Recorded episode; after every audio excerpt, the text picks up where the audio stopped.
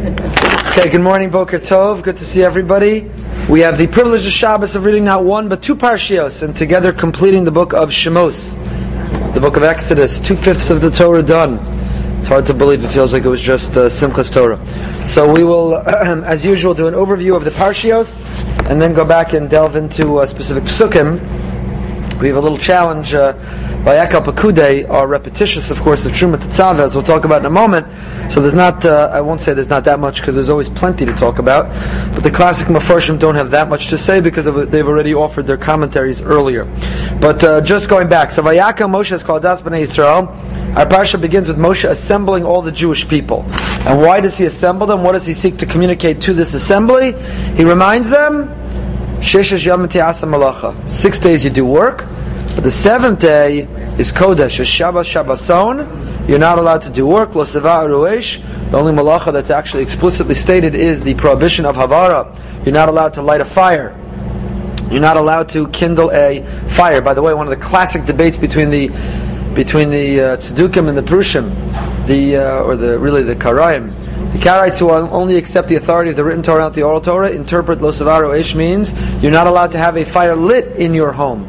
They would sit, those who don't accept the authority of the written of the oral Torah, would sit in a dark, cold home and eat cold food for Shabbos. We, of course, have rabbinic interpretation, which teaches us that you're not allowed to light a fire on Shabbos, but to benefit from a pre-lit, an existing fire, certainly is permissible. So we have our lights on, and we leave the oven on, and we have a blech. I don't say the oven, but we have a blech on and a hot plate on.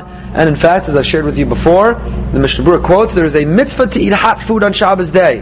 The origin of cholent. There have been actually scholarly articles, believe it or not, written about cholent different recipes for cholent through the ages from different cultures and Jews living in different regions. But the origins of eating cholent or chamin is exactly its name. Chamin is cham, hot food on Shabbos day. Why? Because by eating hot food Shabbos day, one affirms their commitment to the oral Torah, to the Torah Shabbat Peh. The only way you could have hot food on Shabbos day is if you believe means you can't light a fire, but you can keep a fire lit. So if you eat cholent or you eat um, whatever you eat, chamen, or you eat. What does my wife make? She learned from her oma. No, the German dish. Yeah, yapsik, potato kogo with meat inside, or she makes uh, green currant soup. That's what it is. German, any Germans would recognize that.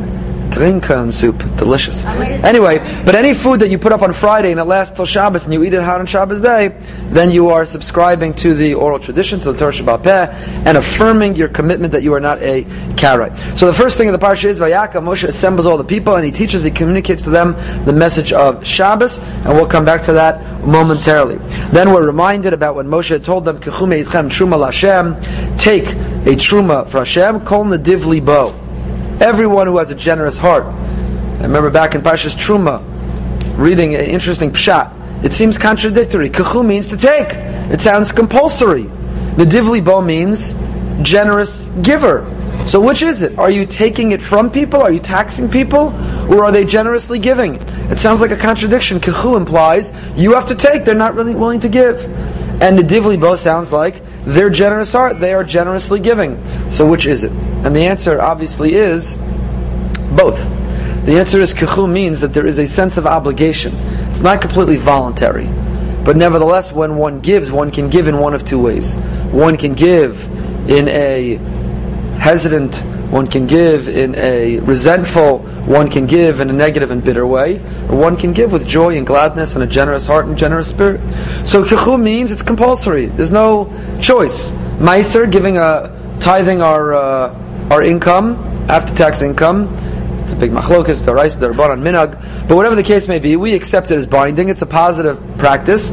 It's a best practice, and we encourage people to do it. So people need to give meiser proper way to live life is to look at one's income and to say, I need to give 10% to. God says to me, I, you know, Lisa Mitzmiya spoke last Shabbos. She said her father, who was very successful in business, Allah Shalom, used to say, I have the greatest partner in the world. He lets me keep 90% of the profits, he only asks for 10%. I have the greatest partner in the world, the Ribbon Shalom. God, who is really our partner, and I would argue our senior partner, he's the one who really is responsible for our success, says you take 90% of the profits, 10% I'm asking you to share with my family, with my children. So you have to give Meiser, Kechu Meitchem. But Nedivli Bo, there's two ways to give it. Begrudgingly, hesitant, you make the rabbi come, beg, plead, make the rabbi get on his knees, or you could give it with a generous spirit. So one is supposed to separate 10% after tax dollars and give it away, and with the 90% that remains, craft your lifestyle from the 90%. Tragically, we have too many people today who craft a lifestyle and they say, oh, I have, I have very little left to give away. How many people I speak to about giving to such important causes, Tomchei Shabbos, Jewish Education Scholarship Fund, let alone the shul and the community. Say, I'm sorry, I can't. I just, you know, life's so expensive. Yeah, when you create your lifestyle based on your income and only then figure out if you have money left. In the olden days, people would first say, I have to give my 10% off the top, and with what's left, I can create my lifestyle.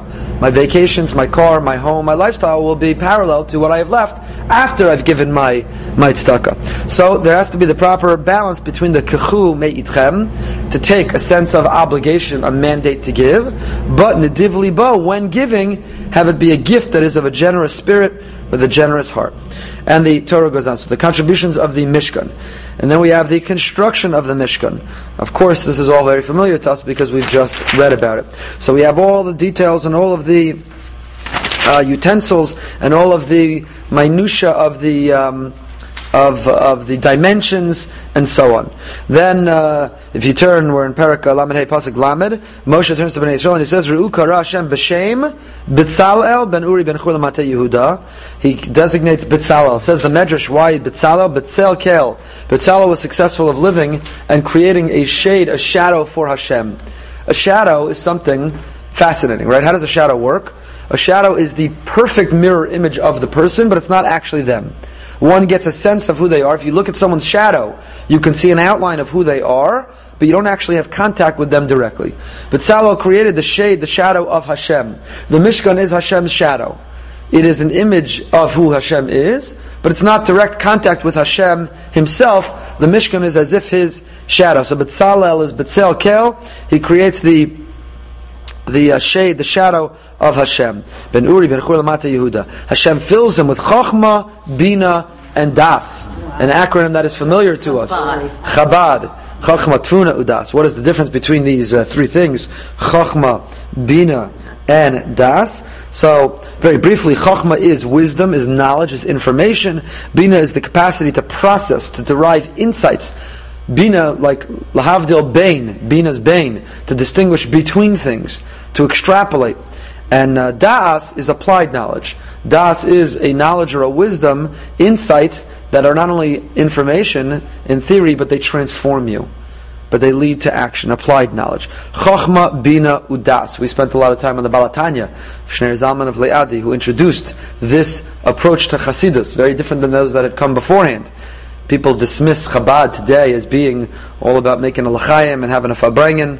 If you read the Tanya, you see the Baal HaTanya over and over again emphasizes in terms of the construct of Chachma Bina Udas, learning Torah. Learning Torah, learning Torah, learning Torah, learning Basmada, challenging and expanding the intellect, applying one's brain. The root, the core of Chabad Chasidus is Chachma Bina Udas. There's no pay for fabrengen in the acronym. There's no lamed for l'chaim in the acronym. It's chachma, bina, udas at the core. So that is Betzal. Betzal is distinguished. By the way, the Medrash tells us how old Yalkut Shimoni. How old is Betzal at this point? He's 13 years old. He's a bar mitzvah boy. And look at what he's able to accomplish. Look at his vision. Look at his wisdom. Look at his skills. Look at everything that he does. He has a, he's a tremendous artisan. And he is, of course, the architect, and he is responsible, the foreman of the building of the Mishkan. He has a partner, Oholiav, whose name also, Ohel, Av, you could also derive from his name that he was born designated for this, Kol Ish Chacham Lev, and who was involved in the construction of the Mishkan, someone who's described as a Chacham Lev. Chacham Lev is a fascinating description. Which is it also seems like an oxymoron. Chachma is in the brain. So Chacham Lev is like the brain of the heart. What, is, what does that mean? What does that mean? So, you know, it's been said the farthest distance between any two points in the world is the distance between our head and our heart. Too many of us live a fragmented, divided life. Our head knows one thing and our heart feels another, and they're not in sync, they're not in synthesis, they're not in agreement. And the challenge of living life is which one do we follow? Sometimes too many people follow their head and they don't have a heart. Strict justice, pure information, robotic approach to life. Too much of the head, they, la- they lack a heart. And others follow their heart, emotions and instinct and intuition, what they're drawn to, and they don't direct it, they don't interpret it, they don't filter it through their head. The challenge is to combine the head and the heart. This is, of course, what the tefillin represent. Tefillin of the arm is opposite the heart. Tefillin of the head is on the head. And later in Sefer Devarim, we'll read that a person who cannot go to war, someone who's rach levav, avera biyado, the Gemara says, what's the avera biyado? What's the sin that this person has that they can't go to war? Hasach bein tefillin tefillin. Somebody who speaks between putting on the arm tefillin and the head tefillin. That's it. You can't go to war. You're, you're, you're labeled a person, a sinner, for speaking between putting the head tefillin and the arm tefillin. Okay, I know it's Allah. You're not allowed to talk between putting the tefillin and the arm tefillin and the head. It's a question. You make one bracha that goes on both, two separate brachas, machlokas, ashkenazim, svardim, shulchan Ramah, Rambam, Tosis. But that's such a terrible sin. Someone who murdered, I understand you can't go to war. Someone who denies God's existence, maybe. Someone who doesn't have faith, okay talking between tefillin and tefillin, that's such a terrible thing. So I once suggested that maybe what it means is a person who talks, it's a person who creates a separation, a barrier. It's a person who is, lacks the synthesis, the communication between the head and the heart. You don't want someone like that going to war. Someone who lacks a heart and only has a head, they don't like the, they lack the passion, the enthusiasm, the emotion. Pure head, that's not, that's not a passionate soldier. Somebody who's pure heart, doesn't listen to the instruction of the commander, that's not a good soldier.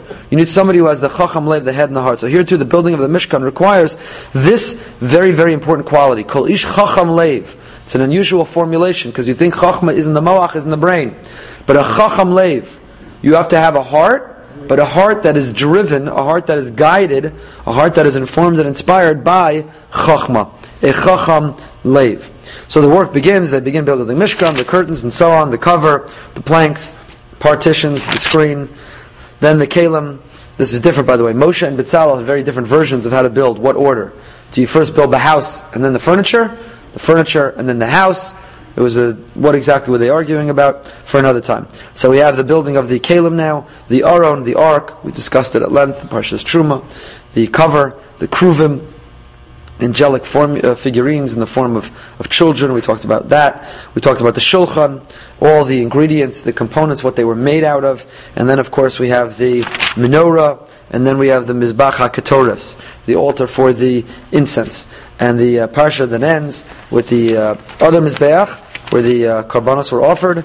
The kior, we know is a very significant, made out of the mirrors. We could spend a lot of time on the uh, kior the uh, copper kior made out of the mirrors. Uh, maybe we will come to it actually, and uh, the courtyard, and then the uh, Masach Shara Chatzer. Then Parshas Pekudei, which we also read. Why aren't these two parshiot uh, required to be duplicated? What do you mean? In other words, uh, we first read um, the other parsha before by Yaakov Pekudei, the all the information. So, and now these you said that the others are also. In other words, we have Vayakal Bekude, but right. you mentioned right in the beginning that we. We already read Truma Tetzaveh. You're asking why are we reading this again? Why is it duplicated? Yes. That's a phenomenal question. Hold that question for one moment. We'll come back. Second parsha, just very briefly, the overview. Eila Pekudei Mishkan, the accounting of the Mishkan. By the way, the Medrash asks, I think we've talked about this before also, why all of a sudden does Moshe have to provide the accounting, the budget, the... Uh, the accounting for the Mishkan. The Medrash tells us because Moshe was falsely accused. The membership of the Jewish people said, "We think there's money that's missing." Can you imagine? I'll tell you there are a few there are a few um, instances in Torah which are very reassuring to Jewish communal leaders, rabbis in particular. For example, my favorite pasuk in the entire Megillah Esther is at the very end. Mordechai, who saves the Jewish people, at least the Jewish people of Shushan, of Persia, Mordechai is described as Ratzoi Lerov Echav. If they had an election to elect Mordechai, the rabbi, most of the people liked him. Ratzoi, he's beloved Lerov. Not Ratzoi Le'echav. Not, he's not beloved to everybody. Lerov Echad. It's very reassuring to know. An effective leader is not loved by everybody. If you're unanimously loved, you're not doing, you're doing something wrong, not right because it means you stand for nothing. So Moshe Rabbeinu too, it's reassuring to know the great Moshe Rabbeinu. Moshe Rabbeinu who was the leader who effectively uh, executes Hakadosh Baruch Hu's will, takes them out of Mitzrayim. Moshe Rabbeinu, who communicates and gives them the Torah. Moshe Rabbeinu, who gives them life itself to a certain degree as a nation, the birth of a nation. And here, it's very short-lived. Because in Jewish communal leadership, it's what have you done for me lately? What did you do for me today? And they are suspicious that there's uh, there are funds missing. So Eila Pekudei Mishkan, Moshe has to give a Pekudei, he has to give an accounting of the Mishkan. We talked about another time, we're not going to get into it now, but the Medrash says that at first Moshe added it all up, and he got very nervous, because he couldn't account for a certain amount of the money. And he wondered, where did it go? He knew he hadn't embezzled it, he hadn't taken it. Where did it go? And the answer is he had forgotten about the Vavim. The Vavim are the hooks that hold the curtain together. And, as Rabbi J.J. Schacter has said so beautifully, what does it mean? It means the Vavim, there's a lot more to say on this, but just the brief version, the Vavim are the hooks that bind things together. They're insignificant. Go to Home Depot, a tiny hook, it costs pennies, it costs nothing. But the truth is the entire edifice, the entire building, the whole structure depends on it. Without the hooks that hold things together, it collapses. Moshe had forgotten. And when he remembered the hooks, no, when he remembered the hooks, he was uh, tremendously relieved. That's where the money had gone. And uh, of course, he was able to provide a full and comprehensive accounting. That's the letter Vav, Vav HaChibur. The letter Vav, called the Vavim, the hooks, because Vav is what links us together, and it's a reminder of the importance of Achtus. The things that hook us one to the other are very important. We can never, never uh, dismiss them and never minimize them and uh, never forget their important role in our lives. The uh, materials for the Mishkan, now we get into Pekude is really a repeat, is the uh, the follow-up to Tetzaveh. We get into the Big Day Kehuna, the clothing of the Kohanim. We did in the Daf Yomi maybe a month ago, a reminder, there's a fascinating machlokas Rishonim, but at least according to the Rambam, the big day Kehuna is what makes the Kohen. If a Kohen is not wearing his clothing, the, the he, korbanos he offers are puzzle. Kohen has to be wearing the clothing. When it comes to the Kohanim, the clothing literally make the man. Without the Bigdei Kehuna, is Nishkin Kohen. He's not, it's, not, it's not considered Avoda. It's only an Avoda with the Bigdei Kehuna. Why the Bigdei Kehuna? What's the significance of the clothing of the Kohen? There's a lot you can learn from here about the role of clothing, also for a, another time. So it goes through all the Kohen, the clothing of a regular Kohen, clothing of the Kohen Gadol. Then we have the commandment to set up the Mishkan, finally set up and Hakadosh Baruch Hu Kaviyachol moves into the Mishkan at the very end of Parshas Pekudei and the very end of Sefer Shmos is the cloud covers Ukvod Hashem Maleas HaMishkan. Hashem's uh, presence fills the Mishkan. He can be felt as if His presence is more is more intense in the Mishkan. And the uh, Parsha ends, Sefer Shmos ends, Chazak, Chazak, V'nis Chazak. So going back to uh, going back to your question, if we add Truma Tetzaveh, and we already spent significant amount of time with the dimensions and the materials and all of this, why are we repeating it? I mean, four out of five parshios are redundant. It's a tremendous amount of space. I mean, you could ask altogether, which the Rishonim ask on Parshas Truma, why did the Torah take up so much space to begin with? Is this a mitzvah which was given Ladoros? This was a one-time thing to build the Mishkan. Later we had a Beis HaMikdash, and please God, we'll have a building, a rebuilding of a Beis HaMikdash. Why so much space given to the detailed minutia of the building? So there are some who answer very beautifully that you know the, the, the words of a song that we know sung through NCSY actually come from a a, uh, a great Kabbalist 300 years ago. Bilvavi Mishkan Evne, that in my heart I will build a Mishkan. And so the approach of many, including Rabbeinu Bachya and others, is who lived before this those words of that song, but that the reason the details are given at such length is because there's the physical Mishkan, the physical tabernacle, which true was a Horasha, was built in the in the Midbar, but there's also the spiritual, there's also a metaphysical Mishkan that we build in our hearts, that we build in our homes. And for each of these kalim, each of these utensils, we can extract lessons that are significant for the shulchan, for the table in our dining room and for the menorah, the light in our homes, and for the mizbeach, the concept of self-sacrifice, of sacrificing animal, the animal impulse within us, and so on and so forth. There's symbolism, there are messages, there are lessons in each of these details that are relevant beyond the simple uh, legal sense. And that's why the Torah takes up so much space. But why the redundancy? That explains why it's given once. Why the redundancy? Why are Truma and Tetzaveh repeated? Uh, uh, why are Vayaka Pakude a repetition of Truma and Tetzaveh? The Torah is otherwise a very concise, even at times cryptic. And yet here, it seems to repeat itself with nothing novel to add. There's almost nothing new. So why didn't it just tell us, why didn't it just tell us that the Mishkan was built the way it was instructed? So I'll tell you the story of a remarkable woman named Zoe Koplowitz. I've told you about her before. Zoe Koplowitz um, has competed in a tremendous amount of marathons, and when elite athletes passed her by, and when hardcore runners went by, and when casual runners all passed her by, nevertheless she continued to walk and walk and walk and walk. And when every one of the other thousands of people in the New York City Marathon had finished, she kept walking. Joey Koplowitz finish line. She has uh, she has competed in at least 20 New York City marathons, and the last one she competed in, she finished in just under 29 hours. I mean, that's greater than Rand Paul doing a filibuster. 29 hours. Can you imagine walking 29 hours? She wears braces on her back and her knee. She wears crutches. She walks the entire route. At, at almost 60 years old, she has multiple sclerosis and diabetes, and uh, she does whatever it takes to finish these marathons. In the year 2000, she set a record, the longest finishing time in a marathon 36 hours and 9 minutes. So, why am I sharing this with you? Because she wrote a book called The Winning Spirit Life Lessons Learned in Last Place.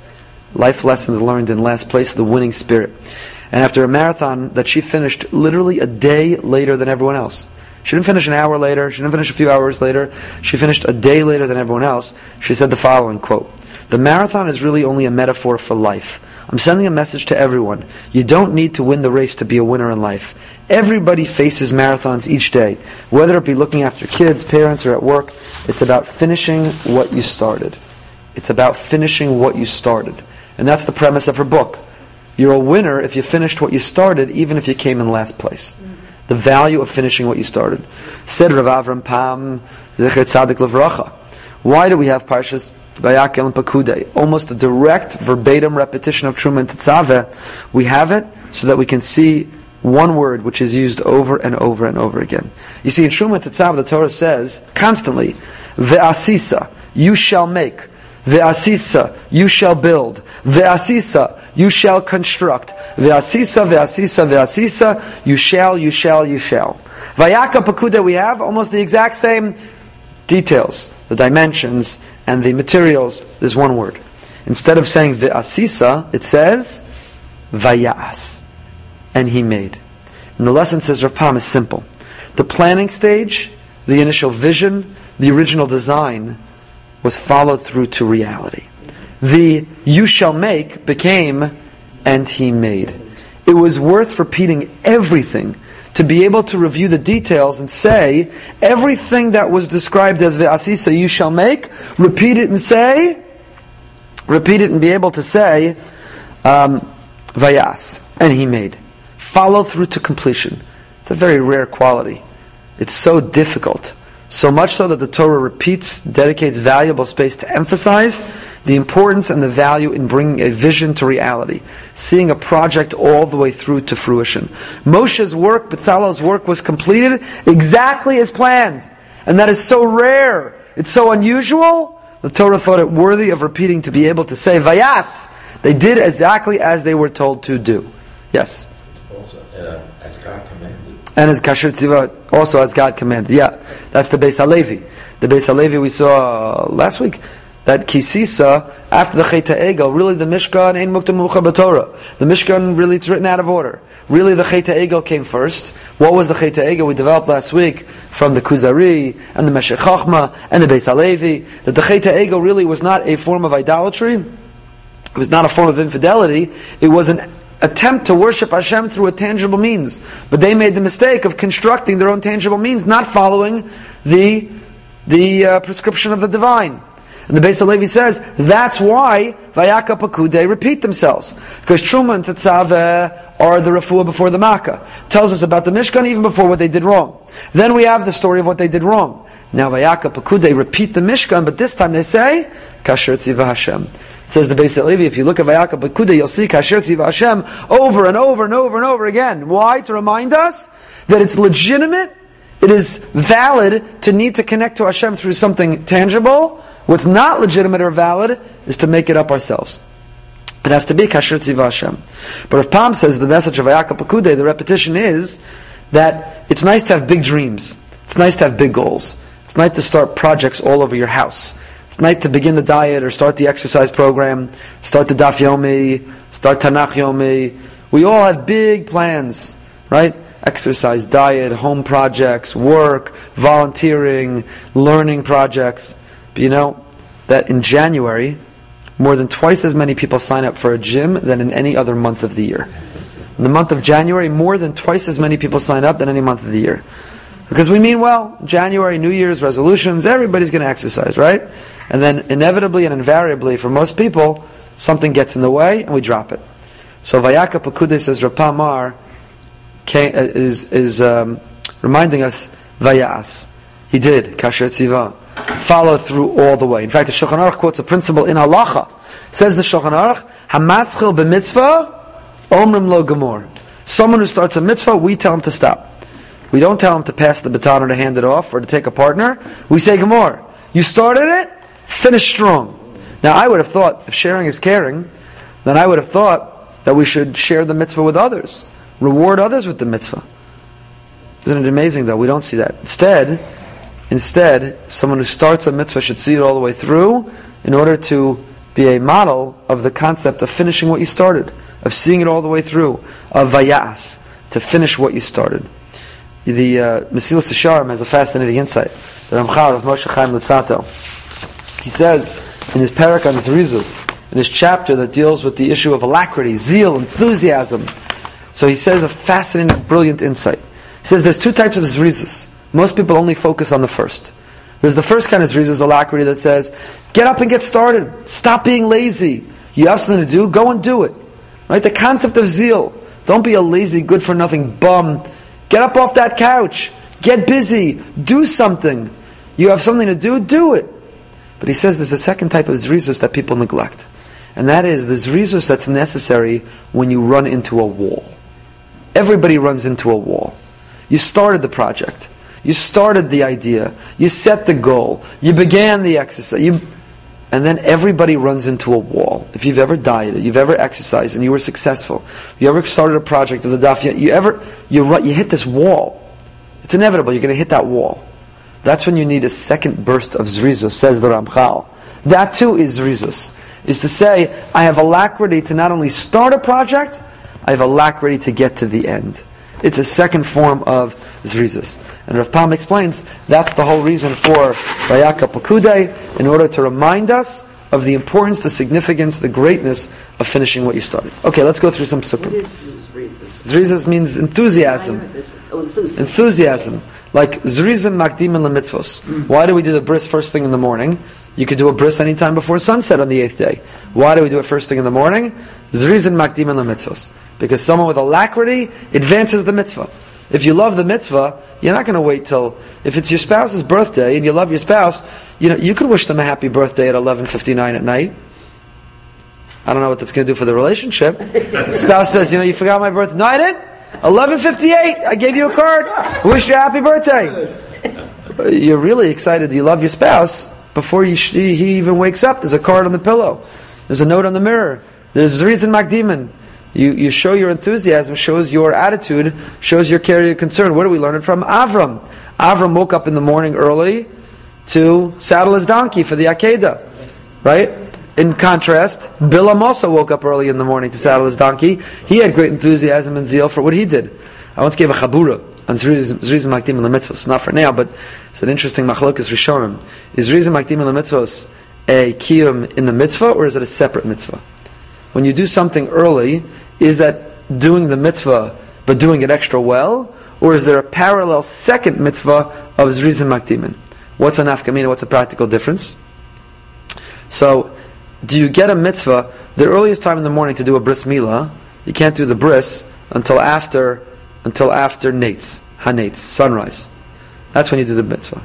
What if I start to lay out the utensils on the mole and I start to prepare everything, get the baby prepared? I do everything even before sunrise. So at the moment of sunrise, I can do the bris. Did I fulfill the mitzvah of Zrizim Makdimin? So if you say Zrizim Makdimin is part of the mitzvah of bris milah, I didn't.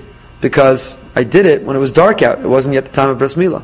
But if you say Zrizim Makdimin is a separate mitzvah, that I can fulfill it even though the time for bris has not yet come. And that's actually, believe it or not, a machlokas rishonim. So, Zrizim Makdimin, is that part of the mitzvah or is it a separate mitzvah to do it with a sense of zrizus, with enthusiasm and alacrity? But that's what our parshios are about. Kain ta'asu to vayas.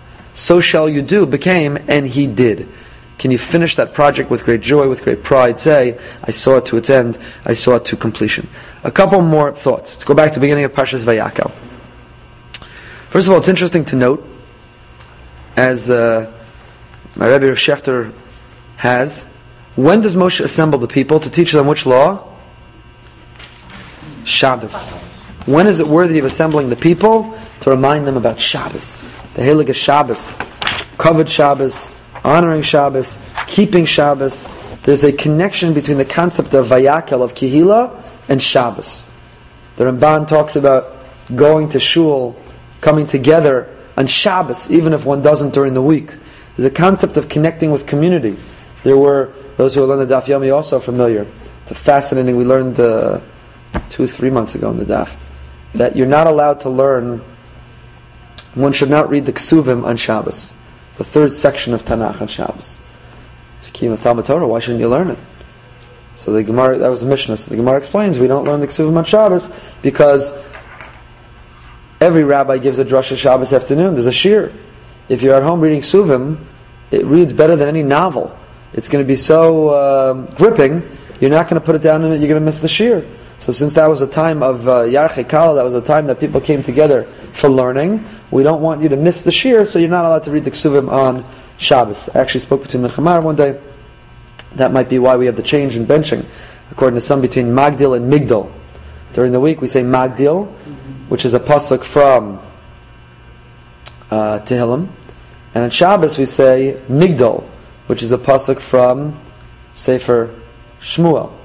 So some suggest the reason we switch is we shouldn't be reading Suvim, Tehillim, on Shabbos, so we use the Migdal, the Chirik, when David HaMelech was the composer of both. Same pasuk, Magdal Yeshua's Malko, Migdal Yeshua's Malko. He wrote the same words. One says Magdal, one says Migdal, but we don't use the one from Tehillim on, on Shabbos. So in any case, but what do you see? The Shabbos was a time of gathering. This Zman Chazal, the time of Chazal, our rabbis, every Shabbos, those who couldn't attend Shiurim all week long, but Shabbos he came together. It's a time of Kehila. Vayakal Moshe. Moshe gathers everybody, and what is that associated with? The laws of Shabbos. What's the connection to Vayakel, gathering the people and teaching the laws of Shabbos, and the end of last week's Parsha? We very often, the Rishonim ask and the Farshim ask, why do we juxtapose the narratives, the sections that we have? Why do they appear in the order that they do? So the Baal HaTurim, Rav Yaakov ben Asher, look at the Mikros Gedolah, says the Baal HaTurim, Vayakel, Ksiv La'el, Ki Keren, or Panav. How did the end of last week's Parsha end? The light that emanated from Moshe. Moshe came out, if you remember the end of Parshas Ki Sisa. What happens? Let's look at the Psukim. We had the uh, lights coming forth. Uvavo Moshe Lefnei Hashem. Moshe comes from before Hashem, he takes off his mask. Moshe. The Jewish people saw his face, ki karon or p'nei Moshe. They see that there is a light emanating. Moshe. So these karne hod, these light, Renaissance artists misinterpreted this to draw horns. The misnomer, the Jews have horns. But there was light. Where did the light come from, by the way? The Medrash tells us. It was the dio and the kulmus the pen that Moshe used when he was transcribing the Torah that God had given him on Har Sinai, the kulmus, the pen had extra ink. And the extra ink was written on his forehead, and that was the light that came out. Azoy the Medrash. That's what the Medrash says. The kulmus, the dio in the kulmus. That's where the light came from. What's pshat? Hashem miscalculated. Moshe miscalculated. Too much ink. They thought they would continue to write, and they didn't. What does it mean? Many, many interpretations. But I suggested last week and about mitzvah, that maybe what it means is the extra ink indicates that the book is incomplete. We continue to write the next chapter. Yes, the book is complete in terms of the word of Hashem. The Chumash is a sealed document in terms of divinely written our Torah. But homiletically, we continue to write the next chapter. The light that came from Moshe was the Tzelem Elokim. Moshe too is a scribe. He scribes the next story in his life and in the collective life of the Jewish people. And we also, there's ink in our pen. There was enough ink for every one of us to write our own chapter to contribute to the story of the Jewish people. The book, the story is not over. It's not complete. Perhaps that's what it means. So says the Baal HaTurim, the end of last week's Parsha ended Kikeren or Panav. V'samach le Parsha Shabbos, and we begin with Shabbos. What's the connection between the light of Moshe's face and Shabbos? Lomar to teach says the Baal HaTurim she'en adom akirun panam shal Shabbos l'shar yamim. that a person's face on Shabbos is different than the rest of the week. V'amar vayakel if lomar parsha Shabbos remez b'Shabbos yomtiv nikalam l'shmoa hadrasha the Yalkut Shimoni that I just told you. The connection of Vayakel and Shabbos is a remez that specifically on Shabbos and Yontif, we gather Vayakel and the Kolam, the Kihila gathers in order to the drasha in order to learn Torah. So what's the connection between the end of last week's parsha and the beginning of this week? Says the Baal HaTurim. The connection is the idea of the panim. Moshe's face was a glow. On Shabbos, every one of our faces is a glow. The word panim, Maharal says panim comes from pnim. A person's face reveals what's going on inside them. We also just had this in the daf. One rabbi sees the other, says, "What's the matter?" Saw his face was changed afterwards. He saw things were better. When you read a person's face, you can see the panim reveals the pnim. The person's face reveals what's going on inside of them. Shabbos, our face changes. We're relaxed. It's me'in olam haba. The, the work that I have to do, I can't do even if I want to, surrounded by friends and families, eating delicious delicacies. Shabbos, we have a new face. And that's the connection, says the Baal HaTurim. I'll share with you, I shared this on Shabbos HaGadol. I think a beautiful insight. The Menachem Tzion, Rav Menachem ben Tzion Sachs, he was a Rosh Yeshiva in Chicago son-in-law of Rav Tzvi Pesach Frank. He died in the year 1987. So in his book, he has the following, in Sefer Menachem Tzion, has the following insight. He says, B'Shabbos ein sorach lepanim chadashos bebirchas chesanim. You know that when a couple get married, assuming neither of them have married before, we make Sheva Brachas. Sheva Brachas. Yocheved and I are hosting Sheva Brachas tonight at our home for a young couple. Sheva Brachas. The halacha is that when you make Sheva Brachas, if all you have are people who are already at the wedding, you can't recite the Sheva Brachas. In order to recite the Sheva Brachas, because essentially each evening is a recreation of the wedding. The wedding is not one night, it's seven nights long. We recreate the joy of the wedding for seven nights long. So you can't recreate the wedding with the exact same characters who were at the wedding. You need someone who wasn't at the wedding who's here now, what we call panim chadashos, a new face, so that there's a new joy, and that new joy of the new person allows for the recitation of Sheva Brachas. But says Tosfos and Ksubas daf Zayin, that on Shabbos, the Sheva Brachas, Shabbos Sheva Brachas, you don't need any new faces. Why, says Tosfos? because Shabbos is the Panim Chadashas. Shabbos itself is the Panim Chadashas. So classically, it's meant to, it's understood. What's Tosfos saying that you know Shabbos is is a new time. Shabbos is a new reality. So Shabbos is a, adds a new component of joy. The new joy of Shabbos allows you to say Sheva Brachas, even if everyone in attendance was at the wedding as well. Says the Menachem Zion of Menachem Ben Tzion Sachs something so beautiful.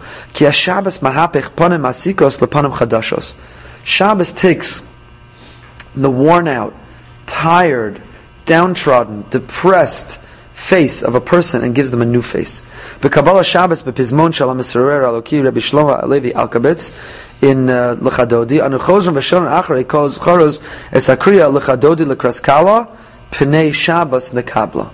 What do we say on Friday night? Of Alkabetz and his Lechadodi, we say, Lechadodi, come my beloved, Likras Kala, to be able to welcome the Kala. What do we welcome? Pnei Shabbos Nikabla. Pnei Shabbos. Shabbos, Hainu Sha'az, Mechalon Ma'achlad, Shenekabla, Tmuras Pnei Achol, Pnei Shabbos. Hapanam Chadasha, Shah Shabbos, Mishares Al Shomreha. Shabbos brings with it a Panam Chadashos. Meaning, whose, whose Panam is Chadash? Ours. It's not that Shabbos is the Panim Chadashos, but when Shabbos comes in, you light those candles, you say Kabbalah Shabbos, all of our faces change. The stress, the tension is gone, the joy, the relaxation, a sense of serenity comes. And he says, that's Pshat in Tosfos. The idea that Shabbos, you don't need Panim Chadashos because you have Panim Chadashos, it doesn't mean Shabbos as in the 24 hour period. It means we have a new face. Even if I was at the wedding on Tuesday night, the me of Shabbos is different than the person who was at the wedding. I'm new. I'm a new somebody.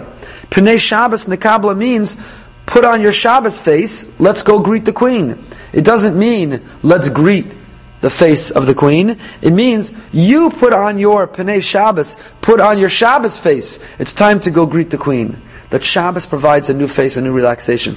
Rabbi Soloveitchik said so beautifully, wrote so beautifully, this story. I shared it in Shabbos Shuvah I forgot, I wish I brought it. I could have read it to you inside. But basically, he describes that he went to, to this uh, shtibel in his town of Chaslovich as uh, Shabbos was ending. He used to go for Shalashudas there, and they would sing, and the Rebbe would say a drasha, and it would get dark. It was pitch black. It was way after Shabbos ended. So he asked this guy, "No, when are we going to daven Mariv?" So the man says, "You don't recognize me." And it turns out it was Yasala, the water carrier, who all week long was a schlepper in torn clothing and looked disheveled and was schlepping and downtrodden and barely earned enough to sustain himself. And the Rav writes he didn't recognize him. He was wearing his streimel and his bekisha. His bekisha was mitten, missing buttons and had a tear in it, and yet he looked so regal and he looked so alive. So the Rav said to him, "No, when is Mariv? When are we davening Mariv?" And the Chassid turned and said something to the Rav that he never forgot the rest of his life. He said, "Do you love the weekday so much that you can't wait for Shabbos to end?" That's what the Chassid said to the Rav. Do you love the weekday so much that you can't wait for Shabbos to end? I feel like saying that Motzei Shabbos. People yell at me. We're a minute late for Mariv. Gotta run to the movie. I gotta go out for dinner. I gotta. I say, do you love the week so much? Is the week so great that you can't wait for Shabbos to end? To take off your Pnei Shabbos and put back on your Pnei Chol with stress and tension and, and challenges and obligations and tasks. So that's Pshat. Says the Baal HaTurim, the connection between the end of last week's Parsha, the beginning of ours, Vayakel Moshe, the idea of gathering the people specifically for Shabbos. The, the drasha was on Shabbos, and the idea of the, the light that Moshe had on his face at the end of last week's Parsha is the light every one of us could have on our face each and every Shabbos. If we are able to retreat into the serenity of Shabbos successfully, if we could put on our Pnei Shabbos, Pnei Shabbos in the Kabbalah, go greet the Queen with the Pnei Shabbos, then the Pnei Shabbos are the Panim Chadashos, says Tosfos. You could have Sheva brachas even if everyone was at the wedding. You know why? Everyone in that room was at the wedding? No one at that room was at the wedding. Because the Shabbos version of all those people wasn't at the wedding. And that's a new version of those people. That, in fact, is the is the Panim Chadashas. Okay, we're good. Yes. Pesach, that's how I feel when it's all over. Oh. I don't want to see it in. Right. I'd like it to continue. Yeah, yeah, like Hashem, like Sukkot, you know, one more day. One more Kasha day. alay predaschem, stay one more day. Do you love the weekday so much that you can't wait for Shabbos to end? All right, we'll stop here. Everybody have a great Shabbos.